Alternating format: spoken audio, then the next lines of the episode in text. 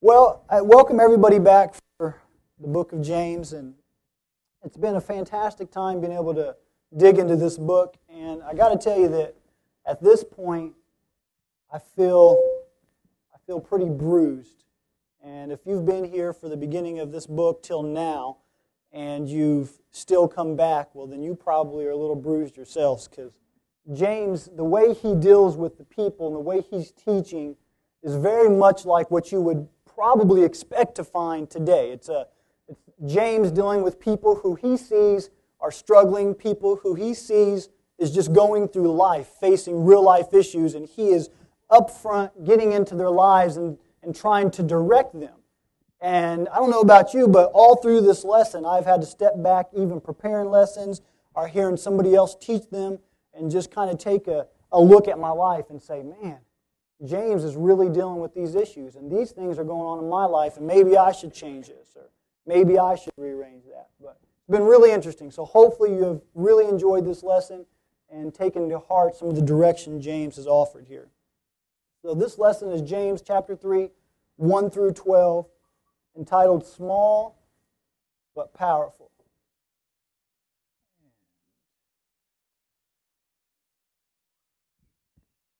My brethren, be not many masters, knowing that we shall receive the greater condemnation. Masters is probably also going to be better understood for us if we look at it in the term as teachers. So if he's saying here, brethren, be not many teachers, knowing that we shall receive the greater condemnation, as soon as I read that, I have questions. I'm trying to figure out, well, what is he talking about? Because it appears like he would be trying to discourage us from being teachers of the word uh, kind of at first glance, it's like, well, guys, you if you become a teacher, you're going to be facing greater condemnation. And I don't know about you, but I try to flee from condemnation. I don't want to be caught up in any of that. So if I'm being threatened by James to not teach on the premise that if I do teach, I face greater condemnation, then I would be afraid. I got to tell you, I would approach teaching in a whole different look, a whole different light. Uh, so we're going to look a little bit at what that does and you also got to consider from this verse, how does that even coincide with what Jesus taught in Matthew 28 19? Go ye therefore and teach all nations, baptizing them in the name of the Father and of the Son and of the Holy Ghost. So it's clear from Jesus' words there that you are to go and to teach. We're going to look at that. Teachers. In Judaism, the most esteemed person is a religious teacher who is called rabbi or my great one.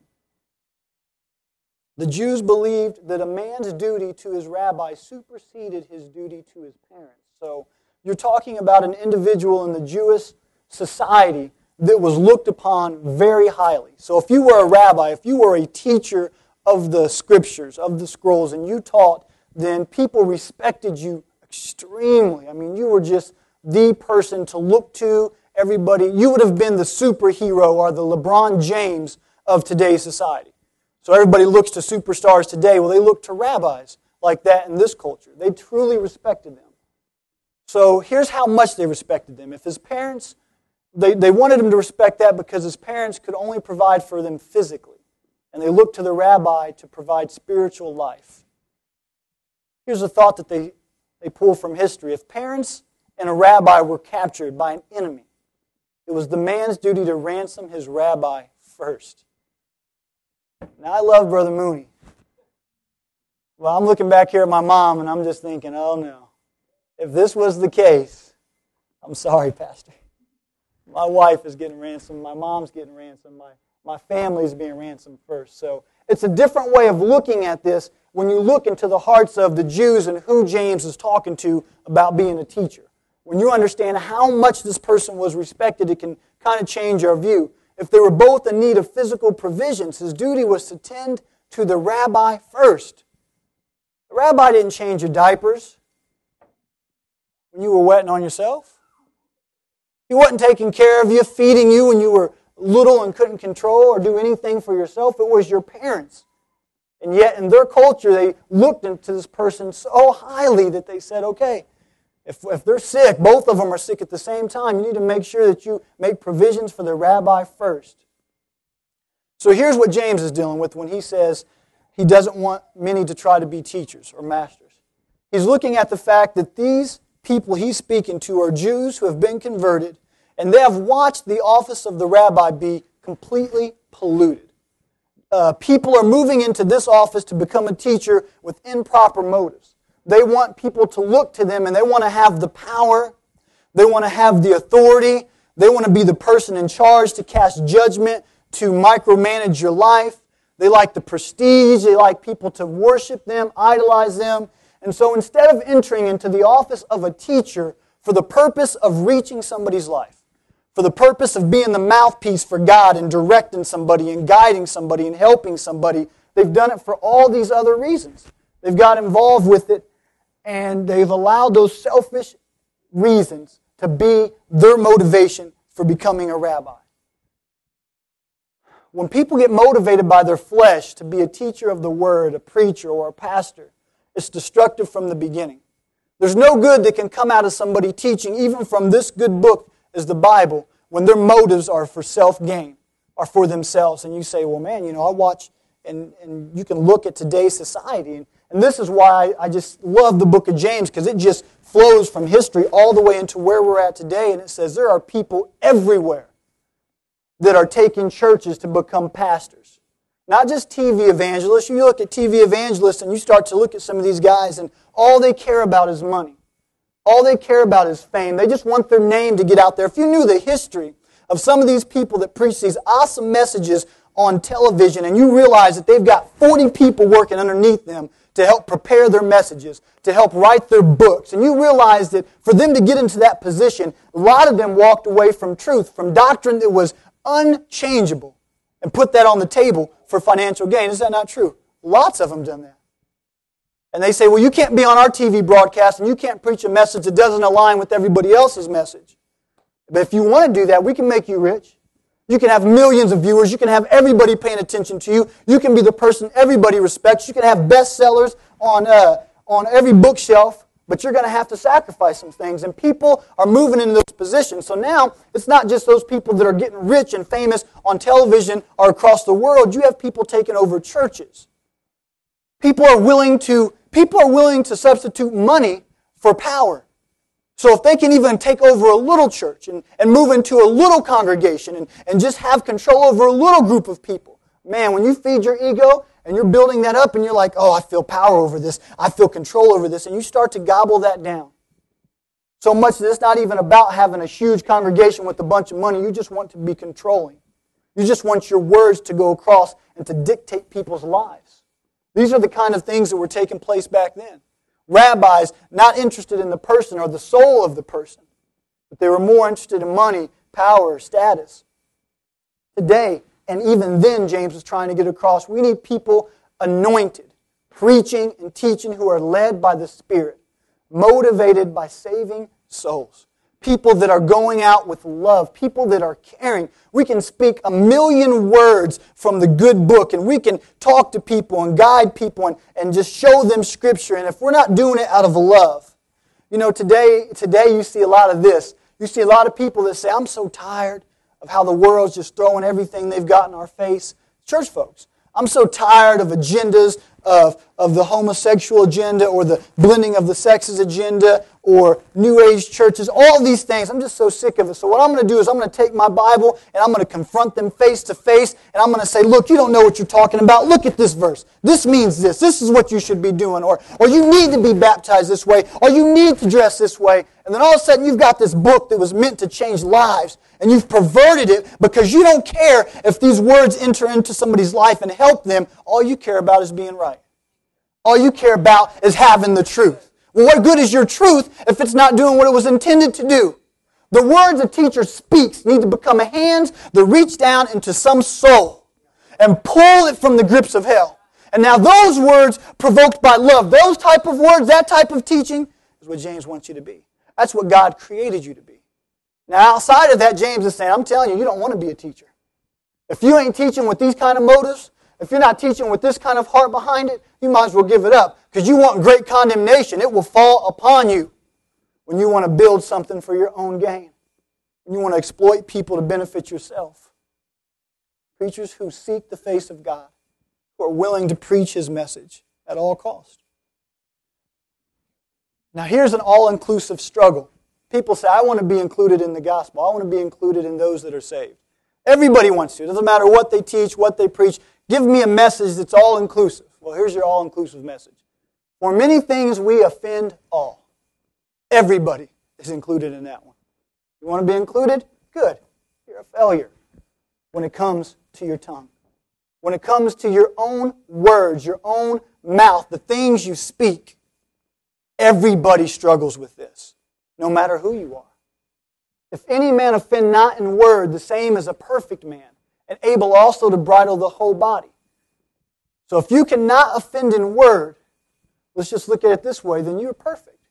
Then you're not offending in word, you're not offending in action, you got complete control. No one has escaped this battle. James includes himself in this battle. This is another reason why I love his teaching. He's, he's hitting us extremely hard and in the face, trying to guide our lives and help us to live the way we should. These are people that have just been converted. They're all spread abroad, and James is still pushing them as hard as he can. You know, some folks say you don't want to preach that because new converts aren't ready for that.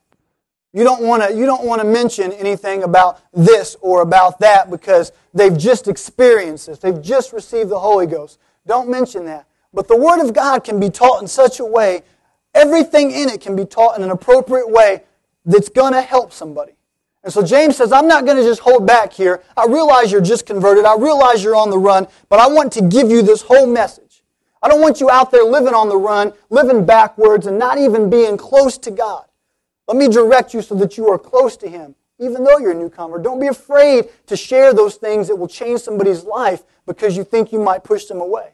I tell you what, when somebody looks back over their life and they realize that somebody was preaching truth or they get a hold of it themselves, they're going to look back and they're going to say, Who told me this stuff? Who taught me the truth? I had a friend of mine whose mom um, allowed us to come over. We could, it was, it was, my mom probably didn't even want to hear this. It was, um, my friend's mother would allow us to party at his house at a young age. So I'm 13, 14, 15, 16, 17, and, and anybody could come over and you could get high there, you could drink there, you could party there. She would let you do that. You could bring your girlfriend, spend the night there. She would call your mom, she would lie for you, she would do anything. And we thought that was the coolest person ever. Everybody was like, man, Sean's got the best parents, the coolest parents. But now, now that I'm where I'm at and I know what God expects of me, I look back and I despise that. There's nothing good about that. And that's how it's going to happen when a new saint or a new convert looks back and they're far into their walk. They're going to say, man, how come no one ever told me about this?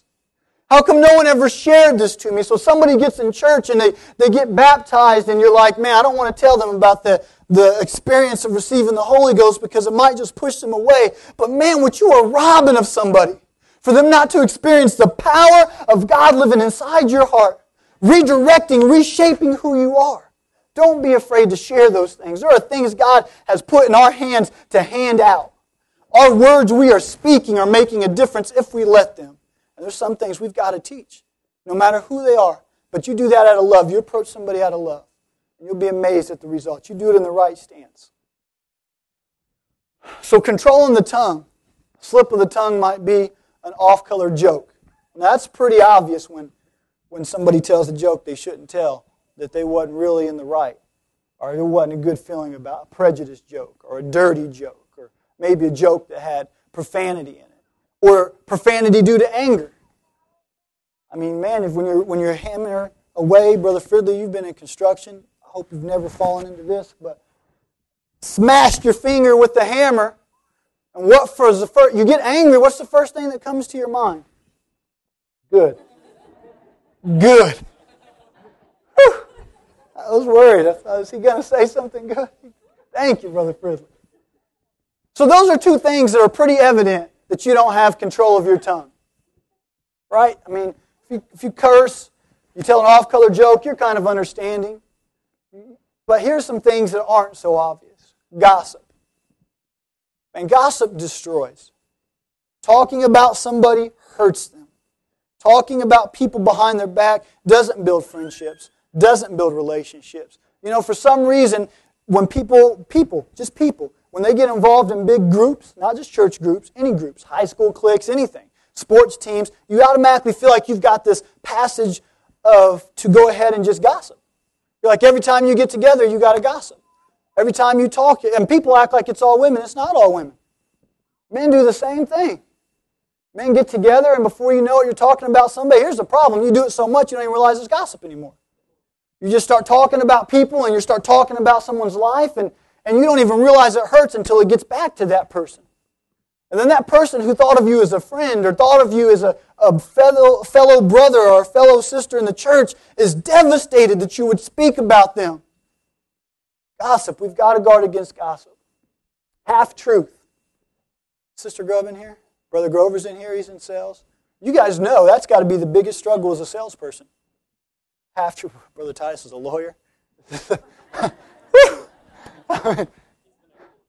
Brother, Brother in sales. When you are in those positions, this is the thing that you guard against the most, at least in my opinion, in being in sales. Because you're constantly trying to convince somebody of something, and you realize the words you say can either shut them off or turn them on. So how you approach it, how you present it makes the difference. So it's easy for you just to present half the truth, and if they don't ask, you don't tell. The don't ask, don't tell rule here in sales. But it's not true. This is one you got to look a little deeper in yourself to find out.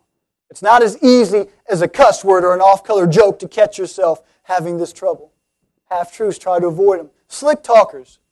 Now, see, I'm a little bit, I have less mercy for slick talkers than just about anybody because I come from a background of slick talkers. So everybody's trying to hustle, everybody's trying to get you for something, everybody's trying to rip you off, scam you, everybody's trying to flirt with your girlfriend, flirt with your wife. So slick talkers are people that come in and they just they just talk super slick. They're just they're just if you feel if you talk to somebody long enough and you feel just completely buttered up by the time you walk away from that conversation, chances are you're just talking to a slick talker.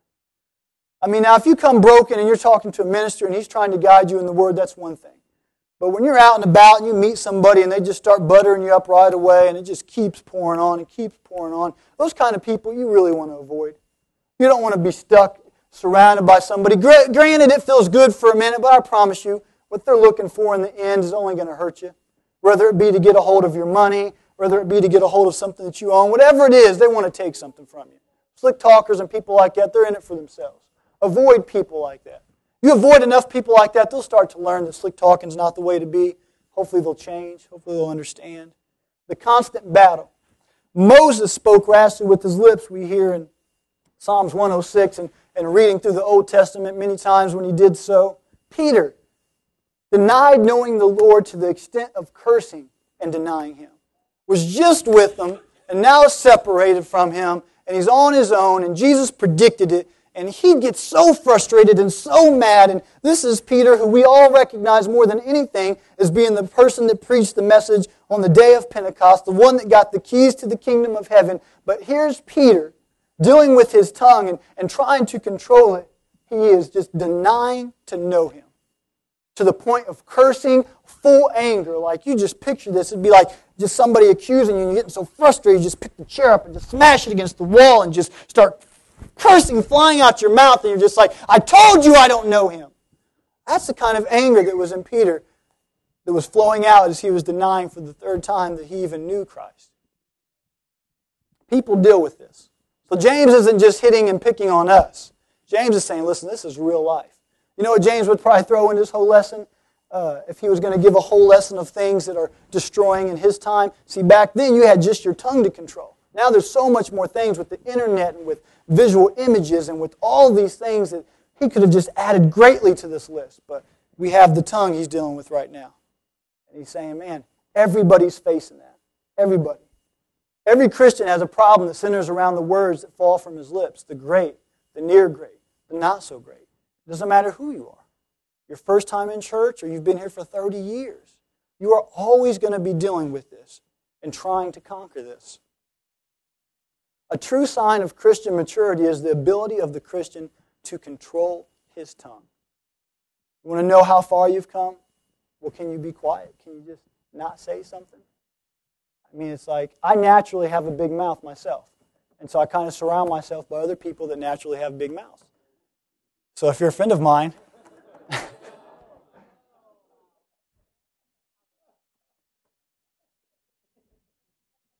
but I surround myself with people that have big mouths that speak good things. So, not people that tear down, not people that destroy. But when you are a Christian and you're walking through this life, you start to learn that people are going to say stuff to you that you don't like, that you don't appreciate. People might do something to you that you don't like and you don't appreciate. How you respond verbally. We've already dealt with the actions and faith without works is dead, but now we're talking about how you communicate, what you say. What you say is important. So how you respond to that person is very critical to really revealing your heart and who you are in Christ. James 1:19 let every man be swift to hear and slow to speak. So yes, controlling your tongue sometimes means not to use it at all. It means just to sit back and to be quiet, not to respond. You don't have to have the last word. You got, you got friends like that? We, we talk like that. You got friends like that? Is this you? This is what you got to think about when you're doing this. James is like, look in the mirror. Is this you guys? Juan, is this you? Can you be quiet? Can you not have the last word? Can you not pretend like it is the cool Christian thing to do to have to tell everybody how you feel? Let everybody know what you're thinking. Such a great weapon. Behold, we put bits in the horse's mouth that they may obey us, and we turn about their whole body. Behold also the ships, which though they be so great and are driven of fierce winds, yet are they turned about with a very small helm, whithersoever the governor listeth. How can something so small and seemingly insignificant be such a weapon of power? You know, as people, we look at things and we're like, look how small that is. Well, especially back in this day. Today it's a little different because we got microchips and things that are tiny enough that you can't even see them and they have extreme power. But back then they would have understood real well that these little itty bitty items, how can they be so powerful? Well, God often uses what seems to be an insignificant item, maybe small in man's sight, to reveal his might and his glory. Look at the children of Israel and how small of a nation they were. For them to rise up and conquer the way that they conquered was to let everybody know that God's hand was upon them. There was no accomplishing what they accomplished without the intervention of God Himself. Gideon's army, God says, No, I don't want you going into this battle with all these troops. I want you to pull away. And he strips away and strips away until just a small number goes to battle against massive armies. And they conquer, and so that only one can receive glory. People like you and me, small. We sometimes think of ourselves so insignificant. This is the greatest mistake I think that, that Christians make is they they say, Who am I? We do the Moses thing and we say, How could I be used of you? God, it's just one person. I'm so insignificant. I don't have any speaking capabilities. I can't sing. I can't play. God, I just don't have anything that you could use. And God says, Okay, now you're right where I need you to be. Now you know that when something happens miraculously, I did it and not you. Now you know that this little itty bitty thing that would seem to have no power or could be worthless is doing great things and you know it's not you, it's me. He's always doing that. He always wants the glory. He always wants to be seen as the purpose which things are being done. But he uses people like you and me. A bit and a rudder from the standpoint of size are nothing. Yet it's great importance to a horseman. He uses that to control the horse, to guide the horse. He attaches his reins to it, and, and he knows when he's riding this horse that he can go full speed and he can start to pull back, and this bit will, will pull on the horse's mouth and it will cause him to slow down. Or he could pull one direction and it will cause the horse to turn. But he knows that this small bit in the horse's mouth gives him control of where he's going. It guides who he is, just like the rudder of the helm of the ship, where the captain or the person driving this great ship can control it or turn it. It could be fierce winds, and it could take hours for a fierce wind to turn a massive ship, but you could do it in just moments with the control of a little rudder. What the bit is to the horse and the rudder is to the ship, the tongue is to the character and the person, personality of the Christian. So you think, how important is it what I say? How important is my tongue? The, the words that are flying out of my mouth. Is it really so significant? And he's saying, oh, it's significant. It's significant enough that I'm comparing your little tongue to the bit in a horse's mouth that could mean life or death for that horse rider. full speed, not being able to control it could easily wipe them out. All the passengers on some great ship and not being able to control it with that little rudder, destruction could come about. But when you put the right things in control and you get a hold of that rudder and you put somebody behind it that knows what they're doing, then you can guide that ship to safety. You can slow that horse down. You can turn that horse any way you need. And when you start to speak things that are positive, godly things, things that are encouraging, and you allow your words to be formed from a heart that is just filled with gladness from God saving your soul, then you start to speak things that are controlling your life and leading you in a good direction. The power to what? Even so, the tongue is a little member and boasteth great things. Behold, how great a matter a little fire kindleth. And the tongue is a fire, a world of iniquity. So is the tongue among her members that it defileth the whole body and setteth on fire the course of nature, and it is set on fire of hell.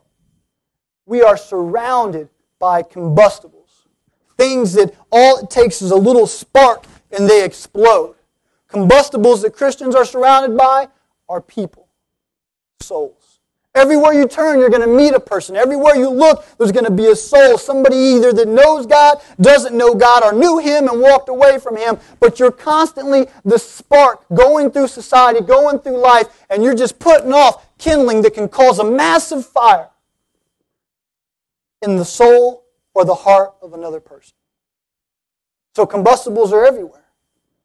So, man, once again, how important is it for what I'm saying or what I'm talking about? What can my tongue actually do? Well, if it is used in an inappropriate way, not correctly, it destroys and cannot be controlled. It ultimately consumes you. You know, when you start to feel good sometimes, hopefully no one's done this in a long time, but you get down and out or somebody makes fun of you and you just you say one smart aleck remark back to them. They say something off color to you and you say something back and now you feel good because you've kind of gotten a little bit, a little jab back at them start to feel a little relief from that. It's not a good relief, that's a bad relief. That's a false feeling. But still, we find ourselves feeling that sometimes. And that kind of spark, when you put that into a community or into a group of people that are just ready to explode. So you catch that? These people we are contacting are ready to explode. People we're meeting into our lives, they're just there, sitting there. And as the fire comes through, they're going to explode either in a negative or a positive way. They're going to like what you have to say or they're not going to like it. And all it comes back to is are you speaking words that are creating the right spark or the wrong spark? And at the end of the day, if you're creating the wrong spark and you're tearing people down, you're hurting people, not even necessarily tearing them down and hurting them in negative ways. If you're sharing the word out of a negative uh, prompting, that you just want to be right and you just want to shove it in their face, it's just as guilty as making fun of them or tearing them down. He wants you to do all of this out of love. Speak with a heart of love. It ultimately consumes you. You don't get to, to tear people down and break them down and get to the end of the line and God says, okay, well, you did good. You tore everybody else down, but you did good. Pass on through. You don't get the free pass. It consumes you as well. It's a fire that cannot be controlled. This is the use of the tongue. It's hell, or its origin is of sin or of hell.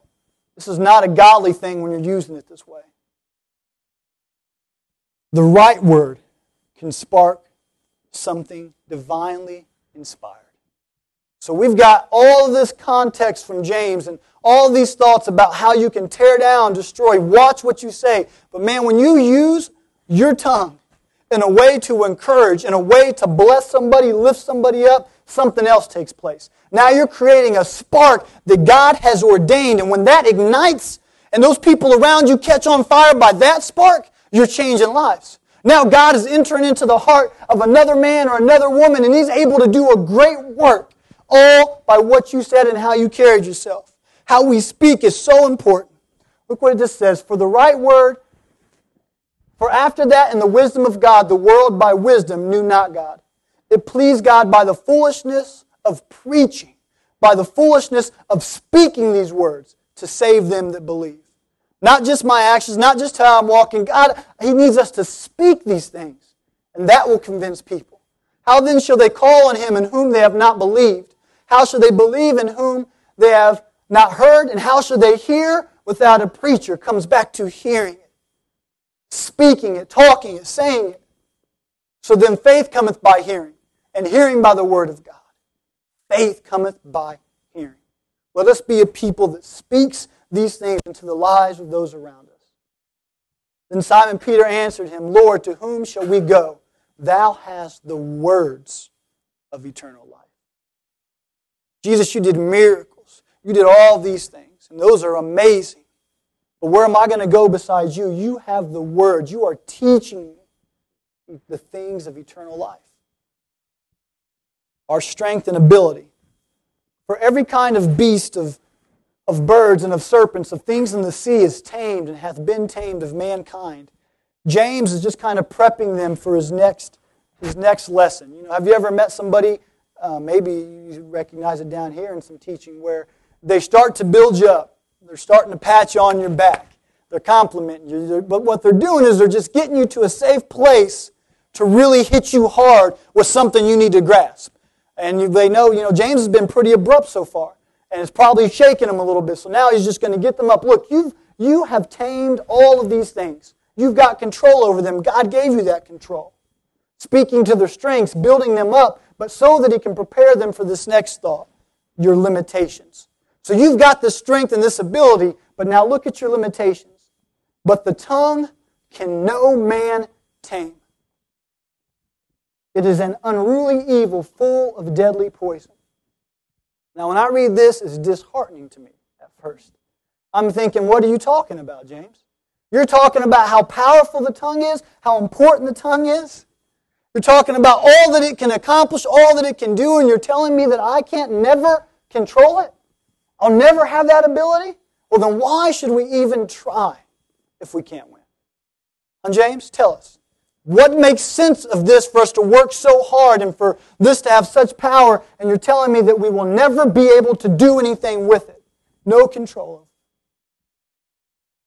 And Jesus, looking upon them, saith this in Mark With men it is impossible, but not with God.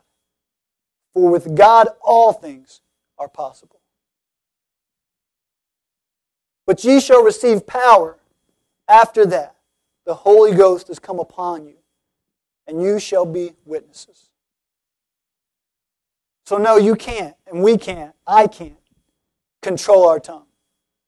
We're not able, we're not powerful enough. We've tamed the animals and we've tamed those things, but this unruly part of our body we cannot control. But James is saying that if you allow God to minister, you allow Him to use you, allow Him to have control over your members is the only way. It's pretty strong, isn't it? You cannot do it on your own. The only way to get it done is for God to move into your life and have control. So now, man, that's tough because now next time I'm slipping up and I say something I shouldn't be saying or I speak in a way that I regret, I've got no one to blame but myself. Juan, you tried to rule that situation. Certainly you did not seek the face of God to speak those words because had you done so, had you turned to him, had you looked to him, he would have offered support.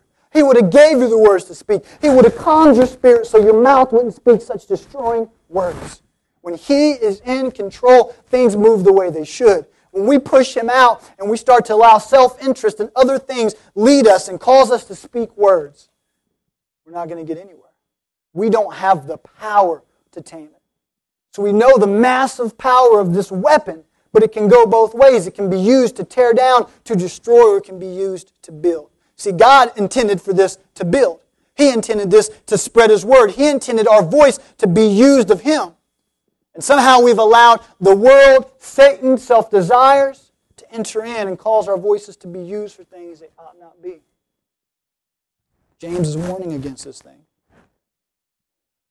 Therewith bless we God, even the Father, and therewith we curse men which are made after the similitude of God. Out of the same mouth proceedeth blessing and cursing. My brethren, these things ought not to be.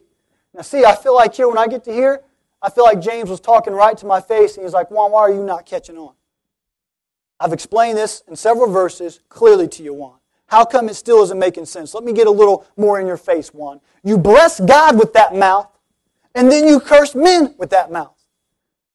The holiest of holies and then you go out and you destroy somebody with the same mouth. People used to say, Do you kiss your mama with that mouth? That was before my time, but I know it's a good teaching.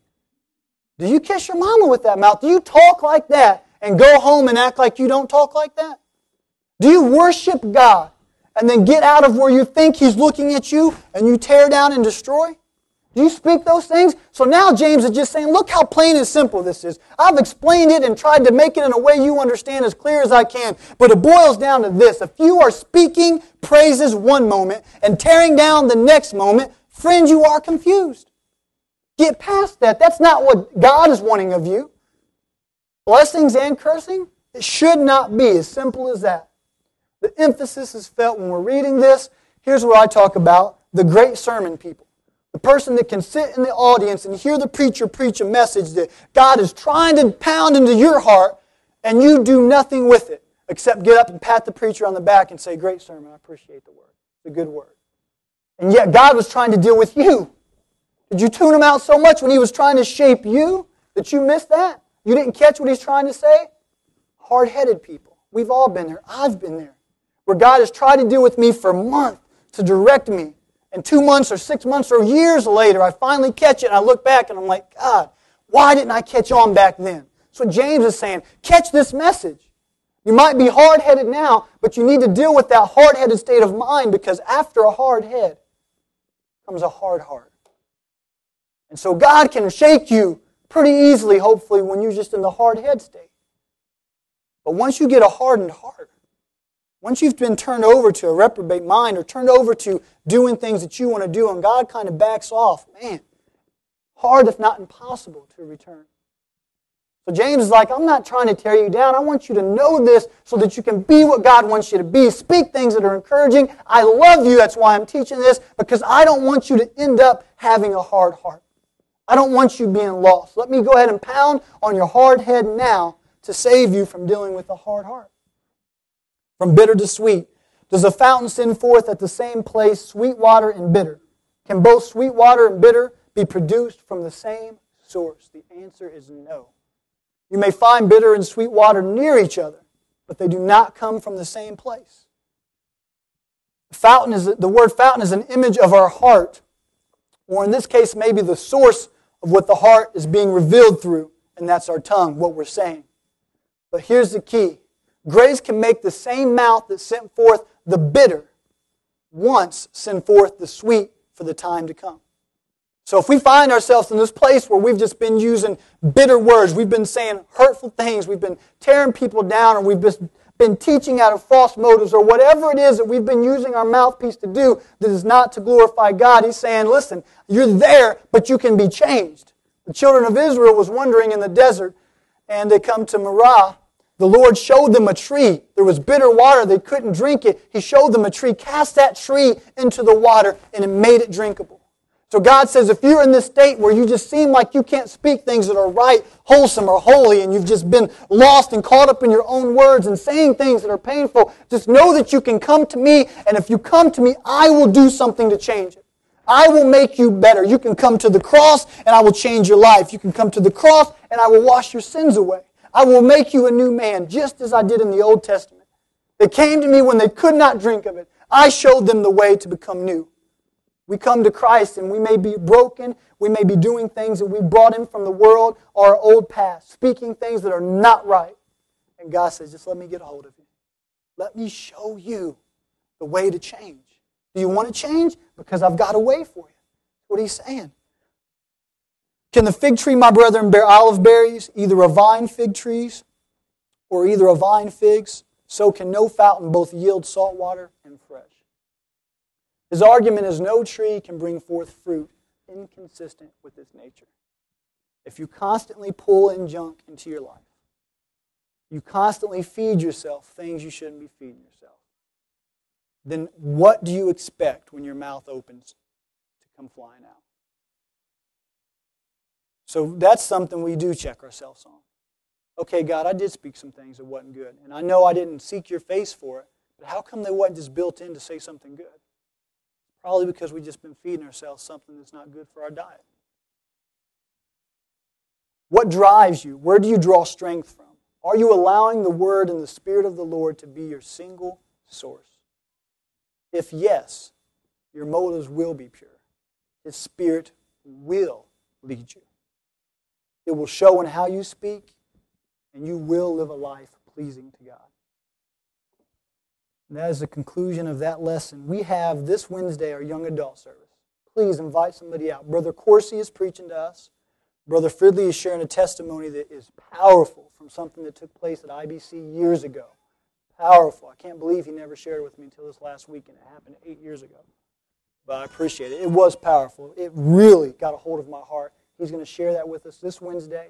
We are going to have this room right outside of here open for men to come and pray at 7 o'clock. Please join us. Outside this room, over here on the other side, will be a room open for women to come and to join for prayer at 7 o'clock. Please be there if you can at all. So, Lord, be with us today. Raise our expectations to know that you will do great things in our lives. Help us tonight to have faith when the sick come down to that altar, God, to believe that you will move in a mighty way. We love you, Lord. Thank you for your word. In Jesus' name, amen. You are dismissed.